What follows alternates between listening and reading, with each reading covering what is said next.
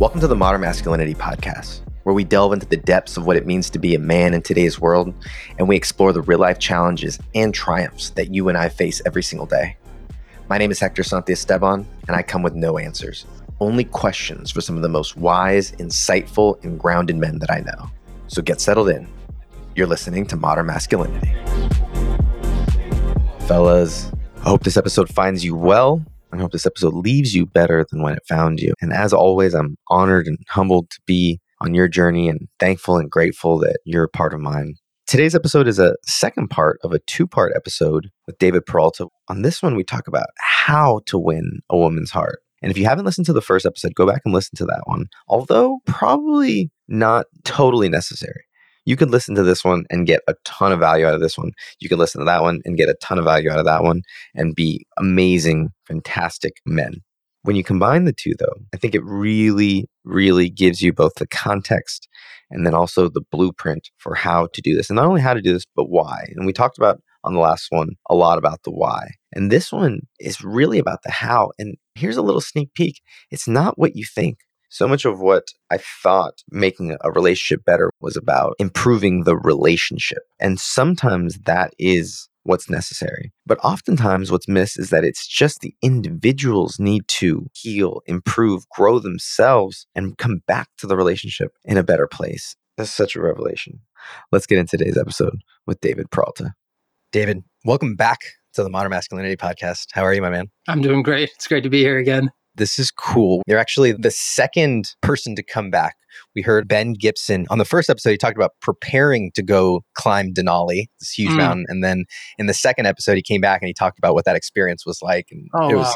a crazy experience. So if you haven't heard those two episodes, go back and listen to it. But if for some reason you're still listening to this episode and you haven't listened to the first one with David, make sure you go back and listen to that as well.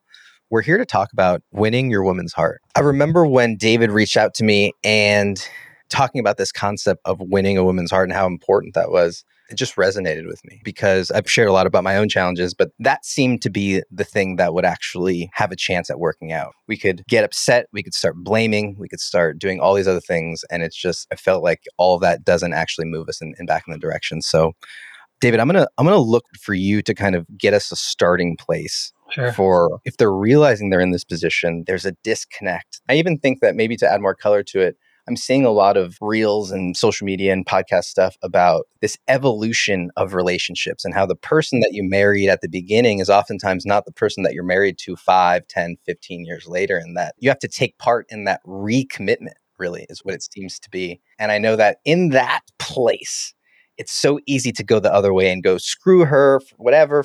You know, there's so many other ways to go. But I don't know if saving is the right word, but it seems like this is the key. This is the thing. So tell us where we start, kind of lay a foundation, if you will, and help us to see how we might take some steps towards this. Okay. All right.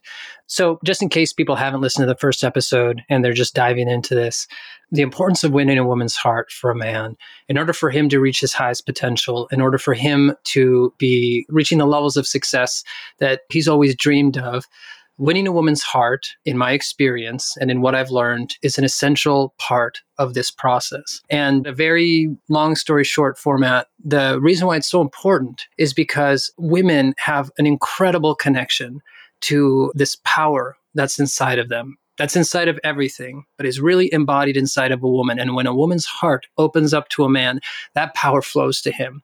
That love flows to him. And that empowers his vision for life. That empowers his impulses, that empowers whatever desires he has for his life, for his family, for himself. And so that's why it's so important. That's why it's so critical. Can we stop and maybe just for the guy who is listening and saying, well, David, what if I don't have that? I think we're coming from a place where maybe we already have a partner or a girlfriend, yeah. wife, whatever it is.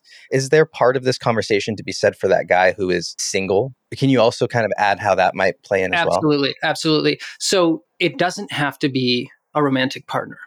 For many of us in midlife, that's often going to be the case. Or that's where we're struggling right now, where the challenge is we're struggling with that relationship. It's not quite flowing, it isn't quite reaching the place where we envisioned, or maybe it's far from that place. But for people who are single, it can be any woman, it can be your mother, it can be a close friend, it can be a cousin it can be anybody to whom you really open your heart and they open their heart in return. Basically, somebody who ends up having so much faith in you, who ends up believing in you, who ends up feeling safe with you, who feels like you both can be yourself with each other. You can be in that vulnerable space with each other. That can be any woman in the world. It doesn't have to be a romantic partner, but many of us, a romantic partner, a spouse, a wife, a girlfriend, is the one that we are with day in and day out. Yeah. I think that's a great point because I know I went through it where there was this like searching for validity. I talk about that a lot on this show that my whole journey for life was searching for that validity from a woman. I didn't realize what that was. So when you started talking and when you were saying about this, you know, energy flows, I'm like, that's what I was searching for because I knew that when I had that, when I knew that whether it was from my mom or a, a girlfriend or whatever, that things just seemed easier. I don't know. I was able to focus more. There was more creativity. There was more energy. Everything just seemed to flow more. So when you said that, it just made me feel less crazy a little bit. But I'm also wondering is there a place where someone goes out and is searching too much? Maybe it's the dark side of that where they're out every night at the bars or they're out doing whatever, almost looking for this in the wrong way. Is that possible too? Oh, 100%. That's actually where, unfortunately, most men are. And that's how many relationships start. In other words, every person needs to have that balance of both energies inside of them the masculine and the feminine. When we have that balance inside of us, then we can be present, we can be authentic. We're embodying who we are and we're bringing that to the relationship. Whereas if we are wounded and we feel a lack of the feminine energy and we go searching for that energy outside of us, then we're reinforcing that lack because no matter how much we try to get it from outside, every time we try to get it from outside to fulfill us inside, we are essentially fulfilling the belief and the mindset that we are lacking inside and that it has to come from an outside source. And that's always going to come across as neediness, clinginess, or kind of the other end of the spectrum, which is trying to kind of be forceful and dominate. And all of these things are kind of antithetical to what a woman needs, which is to feel safe and accepted for who she is and how she is in all her ups and downs. What's interesting is you kind of made this contradiction in the sense of, and, and life is a contradiction. So, so that's paradox, not to say yeah. that, Like yeah, a a paradox, Yeah. where two seemingly contradicting things are actually true in the sense of we do receive this from outside. There is this summer thing, but we can't search it. So it's like this middle path that we have to kind of walk, right? right. And what's interesting is you you talk about I come from the needy, the Mr. Nice Guy kind of side of that spectrum where I would be indirect, I would be passive aggressive, I would be all of these things to try and get my needs felt other than being direct, other than just being clear because I was frankly afraid of being the dominant, forceful, aggressive, didn't want to be seen in that light. So I went so far the other way. But what you're interesting is that you're making me realize that they're coming from the same place. We're just trying to meet our needs and we're doing it in a different way. That's exactly right. That's exactly right. Basically, like you're saying, if you're coming from a place of unmet needs, it's going to be very difficult to get those needs met because usually what's going to happen is we're going to find two sides of the same coin. If we have unmet needs, we're probably going to attract somebody who also has unmet needs.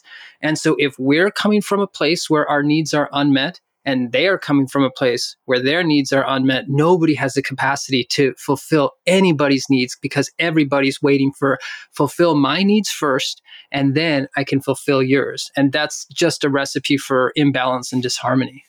I feel like that is the standard for today's relationships, though. I mean, it just seems like so far off the radar that I have to imagine that most people are walking into relationships like this. Yeah. Yeah. I'd say 95% probably. It gives credence to the divorce rate. It gives credence to all these kinds of things where people don't even have the awareness of it. So, okay, I think we've woken up. We're aware of this need. I would assume that if you're listening to this show, you're probably coming from a place of you need to do some healing. I mean, I would say that that's 95% of people, unless you're the Buddha or whatever. I mean, we all have some healing to do. So, if that's the case, where do we start? Yeah. So the place where I recommend that people start is by first creating the vision for what is the destination? What is the highest aim that we're shooting for? Because if we just get started and we don't really know where we're headed, uh, it's like you want to go on a road trip, but you don't have a destination. Where are you going to end up? You're going to go this way, you're going to go that way. You're not really going to end up anywhere in particular. But if we develop a clear vision for what is it that we want in life, what is it that we want in our relationship? What is the highest aim that we can envision for ourselves? And the way that I usually encourage people to do this is not a typical kind of visualization exercise. I don't have people envision what their best day would look like. I ask people in the work that I do with men, entrepreneurs, and whoever else I work with to go to the last moments of their life, to go essentially to their deathbed in the moments before they're getting ready to transition, and to imagine that in those moments, they have achieved everything that they came here to achieve. They have done everything that they were meant to do, and every aspect of their life reached its highest potential and its highest fulfillment. And I help people go into a very relaxed state so that those answers can come from inside of themselves, from their soul, not from their mind, not from what they think that they want, but from a deeper place inside. And then it's okay. What is the highest vision you have for who you want to become? What are the qualities that you want to embody? And now see yourself having embodied those over the course of your entire life. And now, how does that feel? How did it feel to live that way? In your relationships, what is the highest that you could envision there? The highest open heartedness between you and your wife, you and your spouse, you and your partner, whatever it is. The highest love. So, what is the highest expression of love? And what does that look like? And what does that feel like? And to have people really envision their spouse, their wife, their significant other, or if they don't have one at the moment, envisioning themselves developing that and having her look at you with the highest amount of love, with eyes full of pride, with eyes full of a sense of gratitude for the man that you became. And then across all areas of life, I ask people to develop that vision. So in their career, what did they accomplish? And it's not necessarily like details in terms of like, I did this. It's more, what was the impact that you had? How did you help transform people's lives? How did you help uplift them? What's the highest vision that you could create for that? Dave, as you were talking, one of the things that came up when you were talking about it coming from your soul, I think that's so important because so many people, myself included, the first answer is going to come off of our brain. That's right. And the challenge with that is in this whole process, I've realized that so much of what I thought I wanted, I didn't actually want. Or what I thought I wanted so badly, I wasn't sure that I actually wanted. It was just what someone else had told me that I should want. It was exactly. what someone else expected of me. And what I think is so challenging for guys is that we think we want it. In our brains, we're operating on this programming, not realizing that it's just a programming. You know, it's just like you used to have to spend seven, eight hours installing your operating system on this disk. And then if you were to put a new set of disks in there, you'd have a totally new operating system. And that's what I know I had to do. And I would imagine that a lot of guys had to do is to unpeel all of those different layers and to really get down to, like what you said, in your soul and figure out what is it that you actually want. Because if you set out on this path that you're talking about and you're going to a destination that you didn't actually want to end up at, it was just where someone else told you to go. All of a sudden, if you end up there, you're not happy, you're resentful, you're unfulfilled. There's all these sorts of things. And you're like, I thought I was walking this path towards where I was supposed to be going. I'm here and it's still not feeling the way that, that I thought it would feel. That's exactly right. Because there's no alignment. There's no alignment with your soul desires. There's no alignment with what your heart actually feels. It's exactly what you said. It's just conditioning, it's just programming that we took on from our parents, from society, from our own expectations that we've created.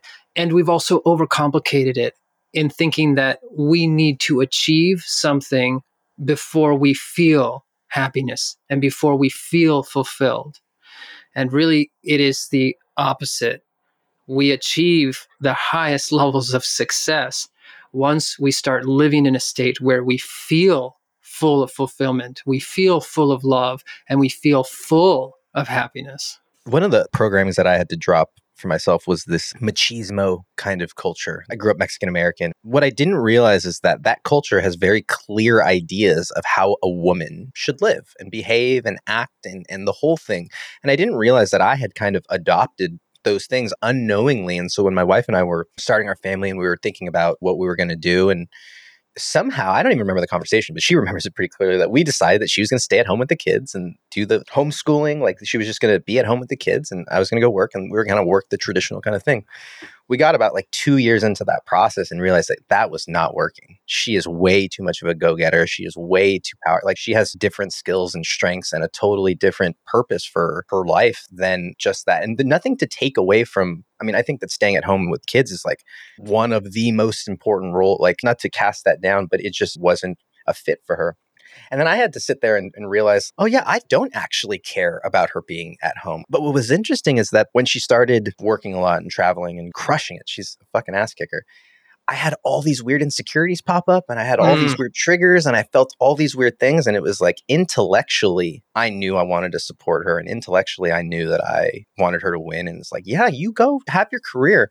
But emotionally and internally, there was all these conflicts. And it was because I hadn't straightened that out. I hadn't realized, you know, one programming was for one thing when my actual desires or what I've really cared about was over here. And it created this dissonance, really.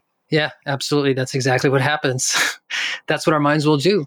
Yeah. Without us even realizing it, just like you said, following this program, I struggled with the exact same thing. I didn't even realize it until my wife started to say it. I'm also Hispanic. My parents are from Colombia. And then she started calling me out and she's like, I'm sick of this macho bullshit. I'm like, what are you talking about? Like, I saw myself completely the opposite.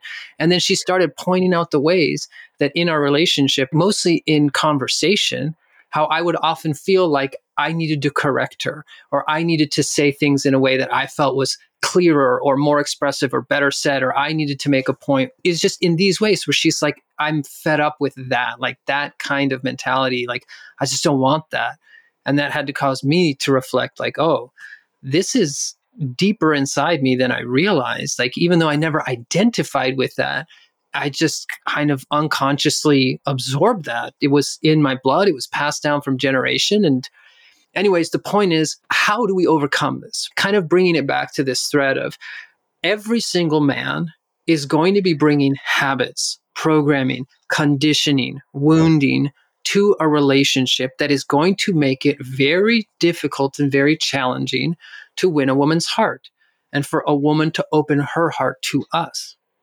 So going back to we develop this vision, what do we do next? We develop this vision of what we want the relationship to look like, what the highest potential for the relationship is. And we develop a vision for how we are going to be. And that's the critical thing. It is not about external achievement. It is not about what we have done in our life. It is what is the inner state, the inner feeling that we want to embody. How do we want to feel not what do we want to have accomplished. Because the moment we recognize how we want to feel, everything can come from that. And it doesn't matter. As long as we feel fulfilled, it almost doesn't matter whether that fulfillment is coming as a result of X, Y, or Z. What matters is it's that state of fulfillment. It's that state of purpose. It's that state of meaning and gratitude and that happiness. That's what I want to be feeling. That's more important than the externalities. So once we develop that vision and that level of clarity on the inner state, the highest inner state that we can reach, now comes the work. Now comes the effort. But already we've won kind of half the battle because now that we've created a vision, we now have a destination on the map. So now when we get into our car to move towards that destination, we know where we're going. Our efforts are going to be focused they're going to be concentrated. So, in other words, before, if we got in the car, we don't know where we're going. We don't know if we're going to drive north, south, east, west. We don't know what we're going to do, but we're going to try something and hopefully at some point something sticks. But our energy is going to be really scattered. So, the moment we have that crystal clear vision, then it doesn't matter if you take the I 5 or the 101, they're both heading north. And so you know that that's where you're going to be going. You're going north now. And if there's any distraction and there's any diversions along the way, it's the same thing. Okay, no problem. I can go out of my way on this country road because I know eventually I need to turn left again and start heading north again. What that translates into how do we take this action? What action do we take? How do we know what action to take? In that vision, it is not just a visualization, it is an entire felt sense. We feel what it feels like to feel that connection. We feel what it feels like to feel that open heartedness. We feel what it feels like in that moment. So we're living in that state. When it comes time to take action, we can look at every single possibility that we have And when we look at those different possibilities, some of those possibilities are going to trigger that feeling in us. They're going to bring that whole felt sense, that whole body feeling that we had. And that's what tells us this is going to move me in that direction. In other words, there's an intuitive alignment that tells us if I go in this direction, this is going to be what takes me in that direction. Yeah, it's just so poignant. I posted today, at least the day of the recording, a clip from um, our episode with Matt Gilhooly, and it was all focused on emotions and feelings and the whole boys don't cry thing and that part of it. And what's just interesting about what you're talking about is that with that context and that upbringing, boys don't cry, there's no crying in baseball. All of a sudden, we get to adulthood, manhood, and we're dealing with like real life problems. And you're saying that the key is not a doing thing, but the key is a feeling thing. And all of a sudden, we have not even mastery. We have no understanding or awareness of our feelings. It's almost impossible for us to expect somebody to do what you're saying, to kind of follow your prescription without the tools or the resources or the skills or whatever it is to do it. So it's like, it makes sense that men are really and women are going through it too. But men are really suffering. It's this disconnect between where we're headed and the tools that we're given. It's almost like we're loading up to walk across the desert and then we're not packing any supplies. It's like, well, no wonder we're out here languishing. We don't have what we need to actually succeed. Yeah, that's exactly right. I mean, it all kind of comes back to those unmet needs that we have that we're bringing into every relationship. We're carrying that burden. But the problem that those unmet needs create is a disconnect from our feeling, a disconnect from our heart. Because essentially, if we're carrying unmet needs, it means it hurt a lot. These are usually fundamental needs, like the fundamental need to feel unconditionally loved and accepted for who we are, for just being who we are, not for having to do a certain thing or behave a certain way. And when we don't receive that unconditional love, it is so painful. Most people don't realize how sensitive our hearts are and how sensitive our soul is. It is so sensitive our soul is meant to live in a state of divine love. Our soul is meant to be surrounded by love, to come into a family that is nothing but loving. And most of us come in to the opposite of that, where even if we have the most well intentioned parents, they're wounded, they're carrying pain. And that pain is so painful to the soul. And the lack of unconditional love that flows is so painful that what do we do? We have to shut down our heart we have to shut down the part of us that is open to feeling in order to just survive. And so now when we grow up, if we're still carrying that shutdown, and most of us are, it is very difficult to tap into these feelings and these inspirations and this guidance that would tell us and move us in the right direction. And when we don't have feeling, where do we have left to go? And that's our mind. So as opposed to feeling into every single situation, whatever it is, when we have to make a decision, whether it's a business decision or whether it's choosing a partner, rather than feeling intuitively, does this feel like the right thing or not? We go into our head and we interpret and we judge. And those judgments and those interpretations are not based on what is actually going on. That's based on the programming. I've heard that there are two like big wounds. It's either the fear of abandonment or the fear of uh, not being good enough. Like, mm. I've heard it with men, maybe it's with women, but that men are usually suffering from those two ones. I've come from the abandonment camp. Have you heard that before? Does that seem to resonate with you? I mean, I've heard of those two fears. Absolutely. I'll raise my hand to both of those. If that's the case, you know, because I feel like awareness is so big that there are guys that are they're like, I'm not afraid of being abandoned. What? That's what I used to say all the time. And then I realized, like, why do I act this way? Why am I so scared? Oh, because I'm afraid she's going to leave. Oh, all these things. And it comes back to that fear of abandonment if they know that it's usually a sense of unworthiness or a sense of abandonment, they know that are there strategies to help with either of those or if those are the things that we need to work on are there things that might help with that sort of stuff oh absolutely absolutely there's all kinds of modalities therapeutic modalities there's all kinds of things that we can talk about that will help us get there but essentially what has to happen is we have to go back to feel at some point, if we're afraid of being abandoned, it's because at some point we felt abandoned. At some point, we felt hurt in that way. And it hurt so much when that happened that we couldn't bear it and boom, heart has to shut down because we cannot sustain that level of feeling. If there's no repair, if there's no reconnection, if that source of love doesn't come back and show us and give us the feeling that, no, I'm here, you're safe, I'm always going to be here, okay, then we're not going to carry that fear.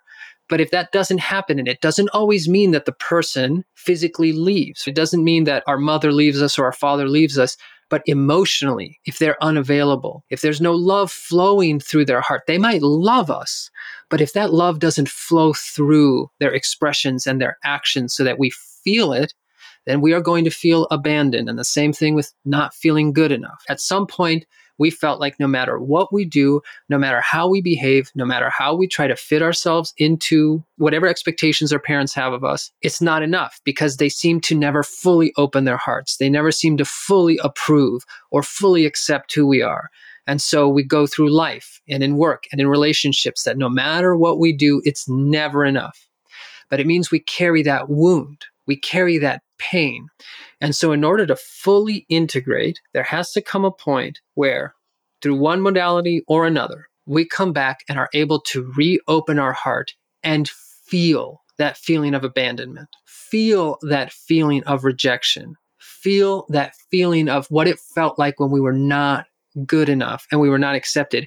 And when we can open up to and feel that pain completely without running away from it, without distracting ourselves from it, it is going to integrate. In other words, what happens at that point is our own energy, our own heart, our own soul is able to hold that energy, hold that wounding, hold that pain, and give ourselves that feeling of safety that, oh, it's okay. I can feel this now. I'm not a child anymore. This is incredibly painful, but I don't have to run from this. And once we feel that completely, then we integrate it completely. Now our heart is open. Now our heart is no longer carrying a pain that we've been carrying for decades that has caused us to behave in all these ways, to distract ourselves, to numb ourselves, to shut ourselves down, to push away the sources that feel like a threat, to fight against things that feel like they might hurt us, or simply to just shut down in a state of overwhelm and feel like this is all too much. I just can't deal with any of this. We don't have the need to do those things anymore. Yeah. I feel like this childhood wounding thing is important. I mean, we're going to look back in 30 years and be like, yeah, well, that, of course. What did you guys think? But for us, it's such a new concept for guys to think that what happened when we were 8, 10, 12 years old that we're still dealing with as a 30, 40 year old guy. That was essentially the core of that episode with Matt Gilhooly. He lost his mom when he was eight and essentially lived the next three decades of his life in the emotional fragility of an eight year old. And I say that not to cast any judgment. I did the same thing. I mean, I think for me, like my first wound, if I could kind of go back to it, was like my eighth grade girlfriend. I'm like, where did this abandonment rejection? I mean, maybe it stems from babies, you know, childhood and that middle school relationship. Everybody thinks it was no big deal, whatever. They're just young kids. But like for me, it was so, like you said, so painful to bear. Yeah, that's right. And I realized that I carried that same kind of fear and insecurities into every single relationship. Even now, I'm still trying to un- unpack that. And I think that guys, I mean, perhaps there are some that made it through without these kinds of experiences, but I feel like we're meant to feel these things. And life is so crazy that there's almost bound to be something that that doesn't vibe with perfection, purity, you know. And so so to think that we don't have these things, I think is just I want to just say that to that guy who's like, "Yeah, that's not me." Like, ah, that's what I was saying. You know, I was like, what childhood wounds i had such a great child like there was no imminent signs that said oh yeah you've got to go back and work on this because it was yeah. you know from the outside extremely traumatic there's like a test i don't remember the name of the test but they have tests that basically gives you like a number on how traumatic your childhood was the ACE you know, test Yes, that's one. Yeah. The higher on the score, everything goes up. Heart disease, can't like live, you know, everything goes up with it. I'm on the lower end of that. And even still have work. We all have the work to do, which I think is an important thing to echo because that's not what guys are talking about. We're talking about accomplishing, doing, succeeding. And it's like, yes, we want to push forward. But in order to push forward at the rate and with the fulfillment and to actually have it be the experience that we want, we've, we've kind of got to look backwards and clean that stuff up first. That's exactly right. We have to clean that stuff up. So then going back to this, how do we do it? there's so many different things that we could do. There's so many different modalities. And there's so many, like in my case, it was when I started that work, I had no idea how to start because I couldn't feel it. I could only see the effects in my relationship. I could only see the damage that it was causing in my relationship with my wife and children. But I couldn't feel this thing. So I didn't even know where to start. But when we develop that vision and when we start to develop that felt sense, even when we're not totally in touch with that felt sense, just having that clear destination, it changes things. You know, my background is 100% spiritual.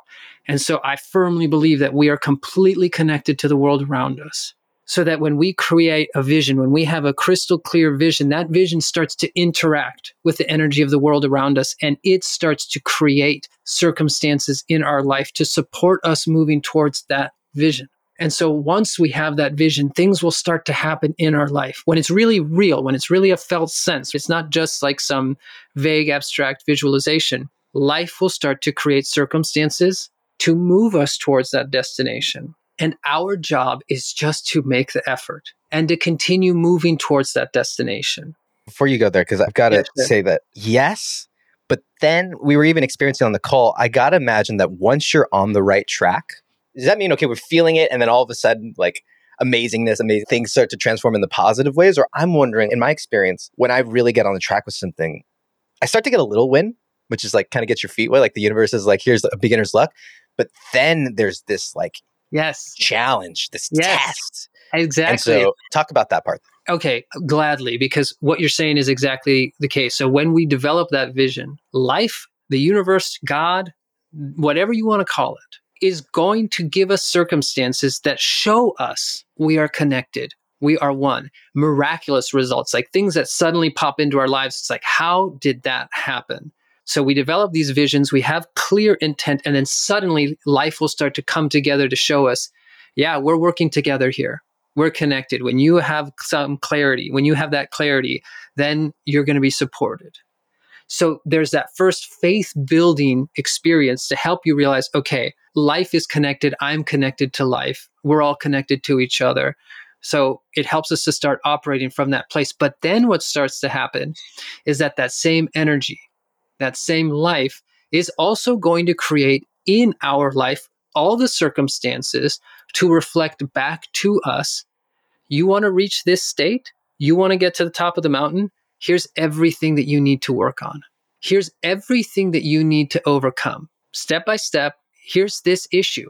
You've got to deal with this, and I'm going to show it to you. And I'm going to show it to you in your relationship. I'm going to show it to you at work. And I'm going to show it to you from this angle with your kids, with your parents. And I'm going to show it to you over and over and over until you get it. Okay, I've got this pain. I've got to make the effort. So now again, there's a mini vision that has to happen. Okay, I want to overcome this. And we have to start to enter into relationship with life. We have to start to throw the ball back. It's almost like a prayer. I want to overcome this block. I want to overcome this pain. I want to overcome this feeling of abandonment that I'm carrying. So life will show us, like in your case, it's so perfect. At some point, you didn't know that was there. At some point, life reflects it back to you and you realize, oh my gosh, I'm carrying a feeling of abandonment. I'm carrying a fear of abandonment. I'm carrying a fear of judgment, of rejection, of I'm not good enough. Okay. So now we go back to life. And if a person is religious, you know, you can ask Jesus, you can ask Buddha, you can ask Mother Mary, if you're not religious, you can ask the universe, you can ask life, but there is a greater source. In my experience, there's no getting through this without connecting to that greater source because we have to ask that source, now help me overcome this. Help me overcome this fear of rejection. Help me open up to the pain. Help me to do this. And now, again, okay, we've given that vision, we've given that request back to life. Now, life is going to start creating circumstances where we have an inspiration. We suddenly have a thought, I should see a therapist. Or somebody comes into our life and says, Hey, have you ever heard of this kind of therapy? Or have you ever heard of this program? And you're like, Oh, that's exactly what I need. And then we have to do the effort. We have to put in the energy. So we have to take the steps and go through the doors that life is presenting to us or go looking for the doors with faith that as long as we do so, we're going to be guided towards that vision. We're going to overcome. In other words, to have faith that as difficult as this feels, as painful as this is, we can overcome this. And that I'm working in conjunction with life itself to overcome this, and I will be guided. And in my case, for example, when I realized there's all this conflict in my family, the first place that my wife and I looked was parenting coaches because we had a very difficult daughter. She was very challenging to us. She was behaving in ways, actually, I should say, she wasn't difficult. She was having a difficult time because of the lack of harmony between my wife and I and inside of myself and inside of my wife. And so we could not provide our daughter with that environment of unconditional love. So she was having a difficult time, extremely difficult. It was overwhelming for us. So the first place that we looked when we realized things cannot continue this way was parenting coaching. We thought we need to learn how to handle her and how to deal with her. And that helped hugely. So the point is, we took a first step. Life presented a door, we went through it. And once we went through that door, we realized this is helpful, but this is not the root of the issue. And the root of the issue seems to be this conflict between my wife and I. Okay, so now we're realizing we need to work on that. So that's the next intention. And so then we look for coaches and we look for therapists, and none of them are quite fitting. And my wife and I still continue to argue, and it feels impossible. And we go through moments of helplessness and despair and hopelessness where we feel like we're never going to get through this. But I always have this faith. I know my destination. I know who I want to become. And I know I'm willing to do whatever it takes. So I'm not going to give up and I'm going to keep going. And then suddenly we find a couples therapist and now we start to have couple therapy and things start to emerge. And then suddenly the couples therapy starts to fall apart and it starts to devolve and it starts to feel like there's no solution again. But through that, we start to realize okay, the problem we have in our case was not with each other. The problem that we had was inside of us. Now that work starts. So now I can work with a therapist one on one. Now I start to work with somebody who can help me to open up to all this pain that I'd never opened up to. And now I can work one on one. Now I start to see this is it. It's here. I can feel it. It's in this part of my body. It's stored. It's been stored here. I've been holding it. This is why this part of my body has always felt cold. It's always felt contracted. This is where I need to go. This is where I need to open up. And I start to develop the tools. And so it's this process where the biggest thing is we have that vision, we have that destination, we listen to what life presents to us we take those opportunities and we keep making the effort through all of the ups and downs. And as long as we do this with faith, we will make it. We will reach that goal. And that's almost a guarantee. Like the spiritual teacher that I studied with in India, Sri Kaleshwar, like he said this over and over again. If you have a desire, if you have an intention, you're going to be taken through ups and downs. But as long as you don't give up, as long as you hold that vision through the ups and downs, you're going to make it. But it is in relationship with life. It's not on our own. It can never happen on our own. Maybe there's another 50 minutes to this episode, but we've spent the whole, really, two episodes talking about the word that came to mind is fixing, but that's my own programming. It's not a fixing, the healing ourselves, integrating, making whole. Is that the bulk of this journey? Or is there a whole nother chapter that's about roses and Valentine's Day gifts and whatever? Like, is there another part to it that we're missing? Of course, there are tactics and techniques and stuff like that, but is the bulk of the work internal? No, it's both. It's internal and it's external. We do the internal work so that we can interact with the external world from a place of wholeness. And that's the goal. Once we start interacting with the world around us from a place of wholeness, life transforms. Because now, when we're carrying that integrated whole energy inside of us, that's what we see in the world around us. So we can start to see love and opportunity and light in the world where before there was only darkness and pain. And so, one of the key things that happens, kind of to tie the circle, is when, as a man, as men, we are able to integrate in this way and move towards wholeness. We don't have to reach 100% to start to do this. But once we're in that state of at least more whole and more integrated, now we're able to see our wives, we're able to see our spouses, we're able to see the women in our life. and we're able to accept them and love them the way that they are. Because before their behaviors that seemed so threatening and caused us to get angry or caused us to withdraw or whatever it was, now we see, oh, she's just in pain. She's just being triggered by something. She's afraid of abandonment. She feels like she has to have one foot out the door. And so we can hold this space. Space starts to develop inside of us when we're not full of unresolved emotions and pain when that stuff resolves in us, there's a lot of stillness. There's a lot of space and there is a lot of love. That is our nature. That is the nature of our soul is love. So now we can love. And this is the key to winning the woman's heart is to love her from that place of wholeness or moving towards wholeness and to love her in a way where she feels unconditionally accepted and we're not trying to change her and we're not trying to fix her. And when she comes and she needs to talk something out and she needs to talk for an hour, we can just listen.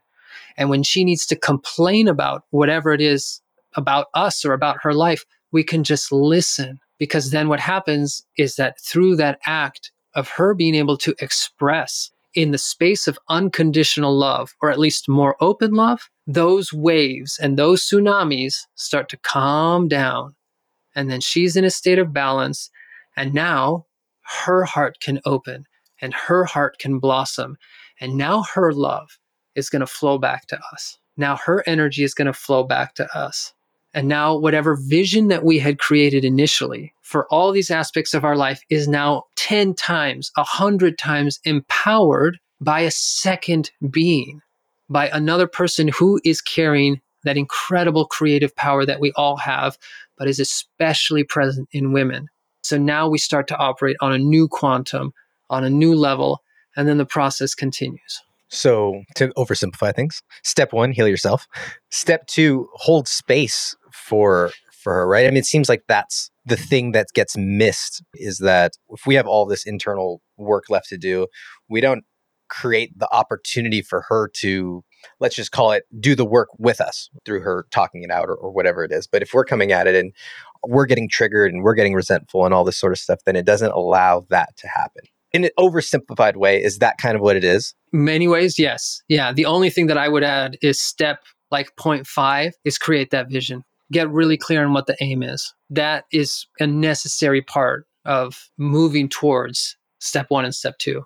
For fear of making it too superficial or surface level, we've talked, we've gotten really deep today and it's gone exactly where it's supposed to go. Are there any hacks, tricks, or like quick wins? And the reason I asked about this is I think that quick win is really valuable to someone's faith that they're seeing some sort of success or seeing it work, especially when they've tried so many things and it seems like there is no solution. Are there any like small little things like in this instance you might try that or one thing that I like to do in this part is is do this or you know in a certain situation this kind of works. Are there things like that? that so yes there are. The thing is you have to be able to wield those things. Like you know in other words like there's all kinds of things that I can say like for example one of the simplest things is just shut up. When a woman is complaining just shut up and listen. But the reason why not everybody is going to be able to apply that is you have to be in a place of stillness. If what a woman is saying is hurting you, if it's triggering that fear, then that's not a quick win. You're just going to be boiling inside while she's talking. So that's not something like all these things. That's why it's not so cut and dry. It's not so simple. But there are so many things that you can apply. Like, for example, just be aware of Mr. Fix It. Just be aware of the part of us that's all the time trying to fix external circumstances and is all the time trying to solve our wife's problems, either her external problems or her internal emotional states. Stop doing that. Like, that's another one of those things. But again, easier said than done. But also doesn't mean just like ignore your wife and just let her to the wolves, essentially. I mean, there's a, once again, it's this middle path that we've kind of talked about. Well, yeah, and this actually applies to so many things. So many times, if we don't try to fix something, if we just let it be, the solution will present itself. And that's what happens very often, at least with my wife. When she has a problem with somebody and she comes and she just talks to me, I might have a solution. I might think, like, oh, why don't you just try this? But if I just listen to her, inevitably, there has not been an exception to this case. if I just listen to her, inevitably there comes a moment where after the emotion has been processed inside of her, she knows exactly what to do and the solution arises from inside of her. For those of our listeners who they're in the spot of I'm doing all my work, it's her that needs to do the work. Perhaps but like how do you approach some, something like that where you know i find that there's a lot of guys who are into personal development and self-help whatever it is and then their partner isn't and so it creates this disconnect or a disparity between seeming effort. In that instance where the guy is thinking like maybe i've got some work to do but it's her that's the problem how might you approach or navigate something like that? Yeah so i am blessed to have a wife who we are eye to eye we are like step by step, each one going up our ladder of what we need to work through. And, and, in that way, it's incredible. However, every single new rung that we are at, the same pattern presents itself. Like what you just said, where, all right, I'm presented with my issue. I've got to work through that issue, but I see she's not quite meeting her issue. And I can see what she doesn't. But the kind of ridiculous thing here is I forget if I can see what she doesn't, 100% she is seeing what I don't inside myself. Like I think I'm doing the work. There are blind spots that I have that I'm missing out of. If we are having an emotional reaction to the actions of somebody else, it means internally there's something going on inside of us. It means the work is not done. And I'll never forget the same teacher in India when two of his students came to him and one woman was complaining about another woman. She's doing this she's doing that and she was really doing things. It's like hey this is not this is not great. What he said to them was she's not the problem. You are the problem. Yes she's doing all these things. Like that's what he said. And what i always learned from that is yeah she's doing all these things but you're the one who's being disturbed by it. If we don't get disturbed by it we are not contributing to the problem. If we are not being disturbed by it we are now actively contributing to a solution being found. Because if we're not contributing to the conflict and expecting the solution to come from the other person, we are now holding space for the other person on their own timing to eventually realize whatever needs to be realized. And the more space we hold for that, the more love we're sending to them, the faster that's going to happen. And if we don't do that, if our hearts are closing, and we're expecting them to realize something on their own without our support and love, we're actively going to be creating conflict with them. It's such a weird mindset where you're like, I find myself in it where I'm like pissed off because she's did something or not doing something. And then I'm like, well, I'm going to withhold my love until you do what exactly I wanted you to do. And then I'm exactly. like, but how is that ever going to work? When I play it through my head, I'm like, we're just going to be in this vicious cycle to wait or expect someone else to kind of do it. It's just, I don't know. I don't think it's healthy. Also, I don't think it's fair either because, like you were saying, she has a totally different perspective. And, and in her head, she's coming from a totally different place and, and maybe is doing things for a different reason or whatever it is.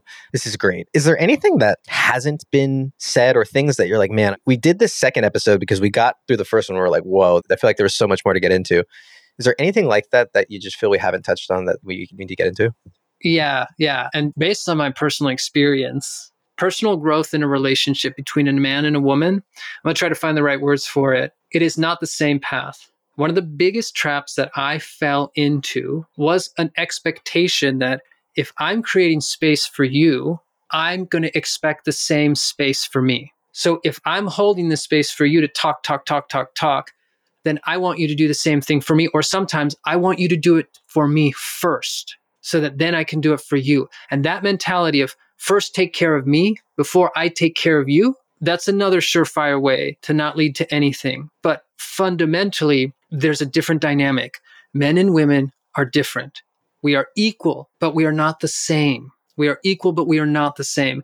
Everybody needs space and stillness in order to be able to process. If there's too much activity going on, then we cannot feel what is happening. That stillness and that space, that's a that's those are qualities of what in spirituality we call the divine masculine. And activity and transformation and change, those are qualities of the divine feminine. She's the one who's creating everything.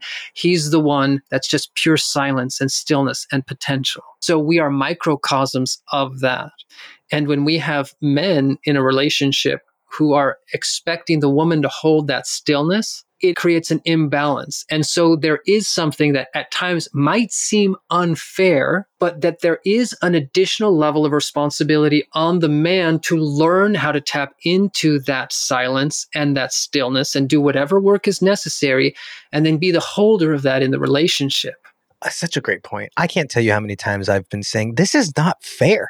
like exactly. I'm, I, am exactly right. I, you know, as you're talking, I'm nodding my head. I'm nodding my head because, and in my head, I'm such a even with my kids, it's like you get one, you get one, you get two, you get two. So it's fairness and equal. You know, that was such a big thing for me. And then even as you're saying that, it's the man's responsibility. Not that women don't have their own responsibility, but specifically meant to go into that stillness, to be part of that stillness. That's our shield to take up. Not like you said, not the divine feminine's shield. Their job is to go out and make stuff happen and, and be wild and frenetic and crazy sometimes. That is what that kind of looks like. And our counterbalance, we have to be equally counterbalanced in the stillness to allow for that movement. I may have shared it on the last episode, but this concept of masculinity being like a furnace and feminine, the divine, you know, the feminine energy being the fire and that one without the other is is pretty useless. But when you put the two together you can heat things. There's force it's directed but the furnace is there to create strength and structure and the fire is there to expand and actually make things happen yeah, yeah. And the fires that, would actually make things happen. Yeah. And that we as guys, we have to steel ourselves. We have to get strong. And, and a furnace, you know, I've got this like cast iron furnace in my backyard from old neighbors. It's like, it's thick, it's strong, it's their strength there. And I think that we as men, we have to kind of build that same kind of thing. So I will agree. I think that that's such a beautiful metaphor. The only place where I would build on it from a slightly different perspective is the structure that the furnace creates for that. Because fire without the structure, it's just going to dissipate. But inside of that structure, it is given direction, it is given purpose, it's given a potential that it wouldn't otherwise and have. it's not smothered. It's not smothered. That's another really good point. But the only thing that I would be careful of is that that doesn't mean that as men we need to steel ourselves and become hard like a furnace and to have, in other words, the strength comes from openness the strength comes from the ability to be open to everything.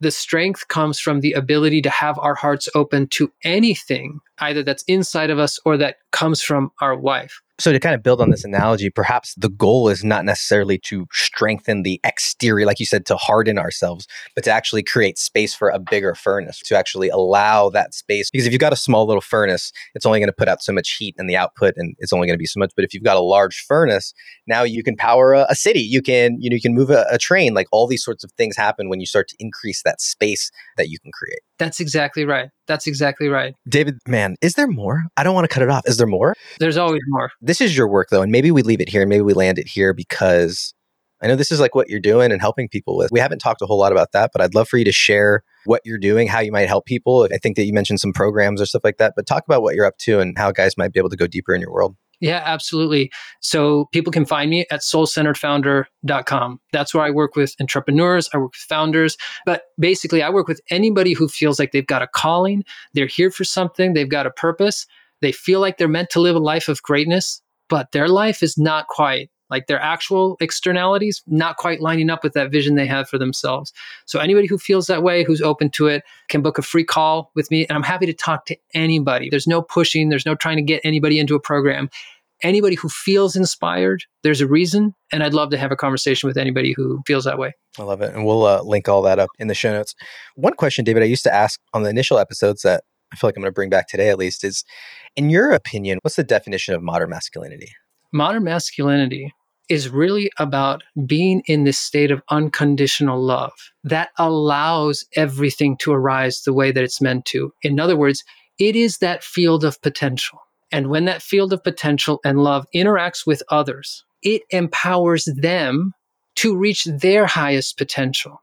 And in the case of a woman, being in the presence of that unconditional, silent, powerful love is what allows her flower, her heart, to finally bloom and blossom and then to spread its love and its empowering energy back to us.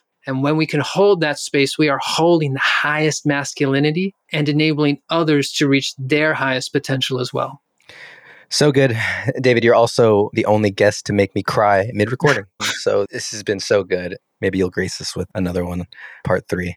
But fellas, I know this one got to you. If you made it this far, I know it. So we appreciate you being here and and importantly, being a part of this journey with us. I just want to echo that. I know you're probably listening to this in your car or on your run, and you're probably alone, but we're right there with you. And with that being said, I'd love for you to invite somebody into our community of guys and send this to somebody who might need it. There's probably someone that pops into your head, a guy, an old friend, a close buddy, someone you work with or you play softball with or something like that. You just know that, man, he's going through something.